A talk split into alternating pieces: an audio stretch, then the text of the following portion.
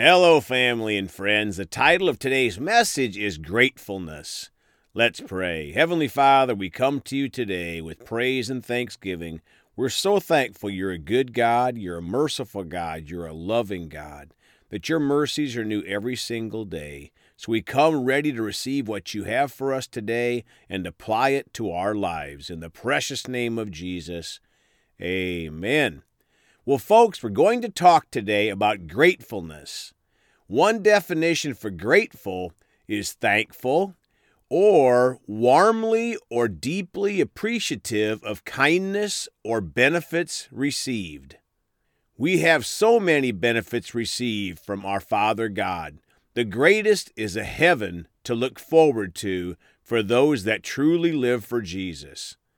But have you ever noticed how fast we can go from thankfulness to complaining or being ungrateful, especially when something bad or challenging happens in our lives? That is how powerful the flesh can be, the sense realm, when we are not walking in the spirit. Galatians 5:16 says, "Walk and live habitually in the Holy Spirit, responsive to and controlled and guided by the Spirit." Then you will certainly not gratify the cravings and desires of the flesh, of human nature without God. When we walk in the flesh, we can become unthankful real fast. Let's start today in Psalm 136 1 in the Amplified Classic Bible. Oh, give thanks to the Lord, for he is good, for his mercy and loving kindness endure forever. Folks, notice we are to give thanks to the Lord for his goodness, his mercy, his loving kindness. They are forever. Psalm 717 in the Amplified. I will give to the Lord the thanks due to his righteousness and justice, and I will sing praise to the name of the Lord Most High. My friends, notice we're also to be thankful for God's rightness and justice and we are called to sing praises to the name of the Lord, not just reading words to a song while singing, but to truly praise the Lord with a thankful heart. 1 Thessalonians 5 16 through 18. Be happy in your faith and rejoice and be glad hearted continually, always. Folks, we're called to be continually glad hearted. 17. Be unceasing in prayer praying perseveringly. My friends, do we have an unceasing prayer life? 18. Thank God in everything. No matter what the circumstances may be, be thankful and give thanks. For this is the will of God for you who are in Christ Jesus, the revealer and mediator of that will. Folks, this is one of the many verses in the Bible that is often not rightly divided, as we are called to do by God. We are to thank God in everything, not for everything. Sometimes our misunderstanding to the Bible can chase off would be Christians. For example, if we tell them, I'm so thankful for God having a tree fall on me and paralyze me. No, no, no. We can be thankful in that situation, for example, that we didn't die and that we still are going to heaven, but we don't thank God for something the devil, the god of this world, did. James 1:17 again the amplified classic. Every good gift and every perfect, free, large, full gift is from above. It comes down from the Father of all that gives light the shining of whom there can be no variation, rising or setting, or shadow cast by his turning as in an eclipse. My friends, we just talked in the previous verse God is a God of good gifts. The devil delivers evil gifts that steal, kill, and destroy. 1 Chronicles 16, verses 34 and 35.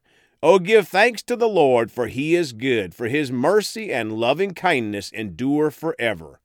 And say, Save us, O God, of our salvation. Gather us together and deliver us from the nations, that we may give thanks to your holy name and glory in your praise.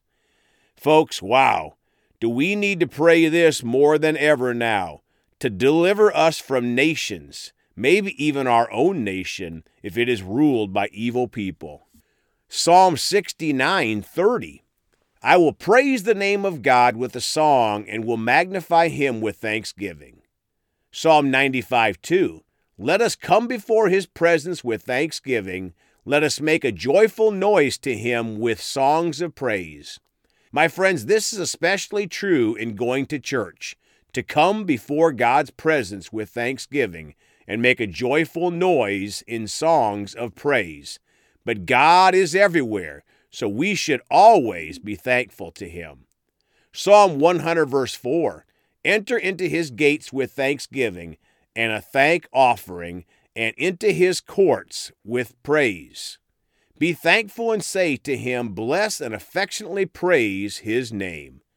Colossians 3:15 And let the peace, soul harmony which comes from Christ rule, act as umpire continually in your hearts, deciding and settling with finality all questions that arise in your minds in that peaceful state to which, as members of Christ's one body, you were also called to live, and be thankful, appreciative, giving praise to God always. Folks, that pretty much settles it. We are called to be thankful, appreciative, giving praise to God always.